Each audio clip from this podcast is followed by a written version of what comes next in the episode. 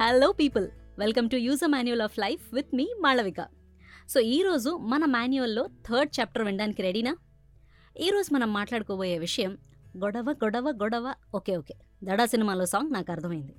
ఒక గొడవకి చాలా రీజన్స్ ఉంటాయి. As a matter of fact కొన్ని రీజన్స్ అయితే చాలా జెన్యున్గా ఉంటాయి. చాలా తెలివైన వాళ్ళు గొప్ప వాళ్ళు గొడవపడ్డ సందర్భాలు తెలుసుకున్నప్పుడు సిచ్యువేషన్స్లో ఉండే కాంప్లెక్సిటీ వాటిని మనం ఎలా డీల్ చేయాలి? రాదర్ ఎలా డీల్ చేయకూడదు అన్నీ అర్థమవుతాయి. అలాంటి ఒక కాంప్లెక్స్ సిచ్యువేషన్ గురించి ఈరోజు మనం మాట్లాడుకుందాం. ఈ సిచ్యువేషన్లో ఉండే రెండు పాత్రధారులు ద్రుపదుడు ద్రోణాచార్యుల వారు ఇద్దరు చిన్నప్పుడు ఒకే గురుకులంలో చదువుకునేవాళ్ళు. అక్కడ వాళ్ళు బెస్ట్ ఫ్రెండ్స్ అయ్యారు. చదువు పూర్తి చేసుకుని ద్రుపదుడు తన రాజ్యానికి వెళ్తున్నప్పుడు ద్రోణాచార్యుల వారికి ఒక మాట ఇస్తాడు మిత్రమా పరిస్థితి ఎలా ఉన్నా నీకు నేనున్నాను అని మర్చిపోకు అని. అందరి లైఫ్లో టఫ్ టైమ్స్ వచ్చినట్టే ద్రోణాచార్యుల వారికి కూడా చాలా టఫ్ టైం వచ్చింది. Because of lack of money ఎలాంటి స్టేజ్ అంటే తన కొడుక్కి కనీసం పాలు కూడా ఇవ్వలేని స్టేజ్. ఏం చేద్దాం అని ఆలోచిస్తున్నప్పుడు ద్రుపదుడు తనకిచ్చిన మాట గుర్తొచ్చింది. అందుకని ద్రుపదుడు దగ్గరికి వెళ్ళారు. ఎవరు? ద్రోణాచార్యుల వారు. సో ద్రోణాచార్యుల వారిని చూసి ద్రుపదుడు గుర్తుపట్టకపోగా వారిని అవమానించాడు. ఏంటి నువ్వు మాట్లాడేది? నువ్వు మాకు స్నేహితుడువా? ఏంటి? నీ స్థాయి తెలుసుకుని మాట్లాడాలి. ఇలా అని అంతేకాదండోయ్ సహాయం కావాలి అనుకున్నప్పుడు రాజుని వేడుకోవాలి కానీ ఇలా స్నేహితుడు అని అబద్ధాలు చెప్పకూడదు అంటూ చాలా అంటే చాలా అన్నెసెసరీ మాటలు మాట్లాడాడు. ద్రోణాచార్యుల వారికి చాలా బాధేసింది. ఆ బాధ కోపంగా మారి ఒక సవాల్ వేశారు ద్రుపదుల వారికి. ఓ ద్రుపద ఈరోజు నీ దగ్గర డబ్బు హోదా ఉంది అని నువ్వు చూపించిన పొగరు స్నేహితుణ్ణి తనకిచ్చిన మాటని కూడా మర్చిపోయేలా చేశాయి. నీ అహంకారాన్ని నేను అణగదొక్కుతాను. అలా అని చెప్పి హస్తినాపురం వైపుకు వచ్చేస్తున్నారు. అక్కడ కొందరు రాజకుమారులు బావి చుట్టూ మూగి ఉండడం గమనించి అక్కడికి వెళ్తారు. చూస్తే ఆ బావిలో వాళ్ళు ఆడుకుంటున్న పూబంతి పడిపోయింది. దాన్ని బయటికి ఎలా తీసుకురావాలా అని అందరూ తలలు పట్టుకుని కూర్చోవడం గమనిస్తుంది. ఆయన కొంచెం నవ్వి ఆయన ధనుస్సు తీసి బాణాలతో ఆ బంతిని బయటికి తీస్తారు. అర్థమైంది అర్థమైంది. ధనుస్సు అంటే బో బాణాలు అంటే యారోస్. బాల్కి హోల్ వేస్తే గాలిపోతుందనే కదా మీ డౌట్?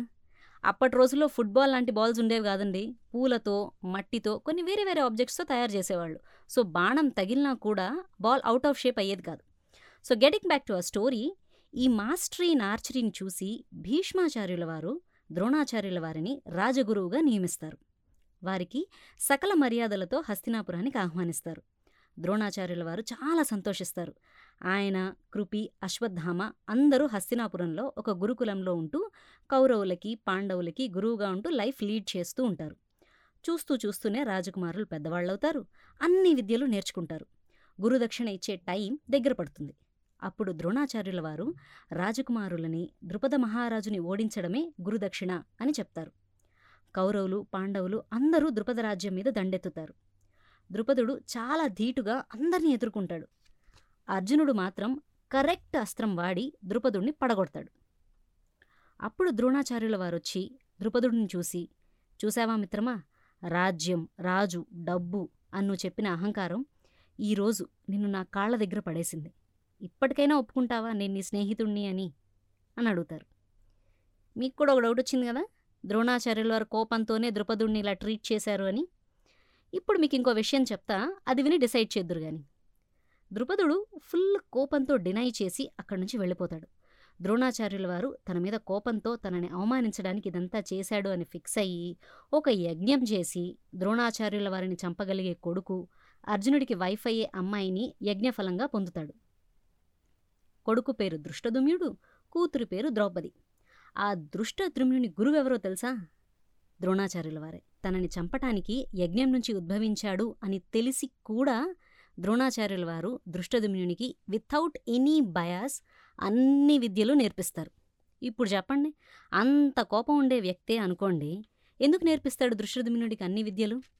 సరే మాళవిక ద్రోణాచార్యుల వారు కోపంతో చేయలేదు యాక్సెప్టెడ్ అలాంటప్పుడు అసలు ద్రుపదుడి మీద అటాక్ ఎందుకు చేయాలి? ఫర్గివ్ చేసుంటే సరిపోయేది కదా.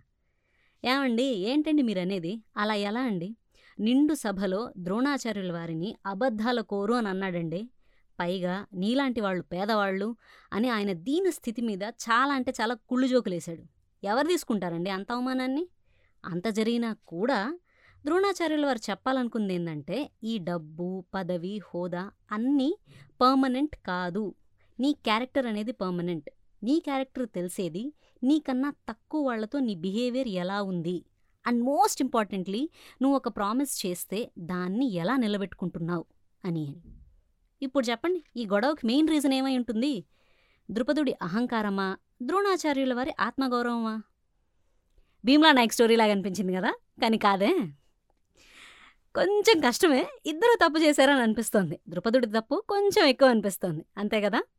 ఒక చిన్న కేస్ స్టడీ లాగా ట్రై చేయండి. మీ మీద మీరు మీకే అర్థమవుతుంది ఈ సిచ్యువేషన్ మీ దగ్గరికి సహాయానికి వచ్చిన వాళ్ళ మీద మీ రెస్పాన్స్ ఎలా ఉంటుంది? ఒక్కసారి గుర్తు చేసుకోండి. మీరు హెల్ప్ చేస్తే వెల్ అండ్ గుడ్. అసలు ఇష్యూనే లేదు. ఒకవేళ మీ చేతిలో పని అయ్యి కూడా మీరు హెల్ప్ చేయలేదు రాదర్ చేయలేరు అనుకోండి.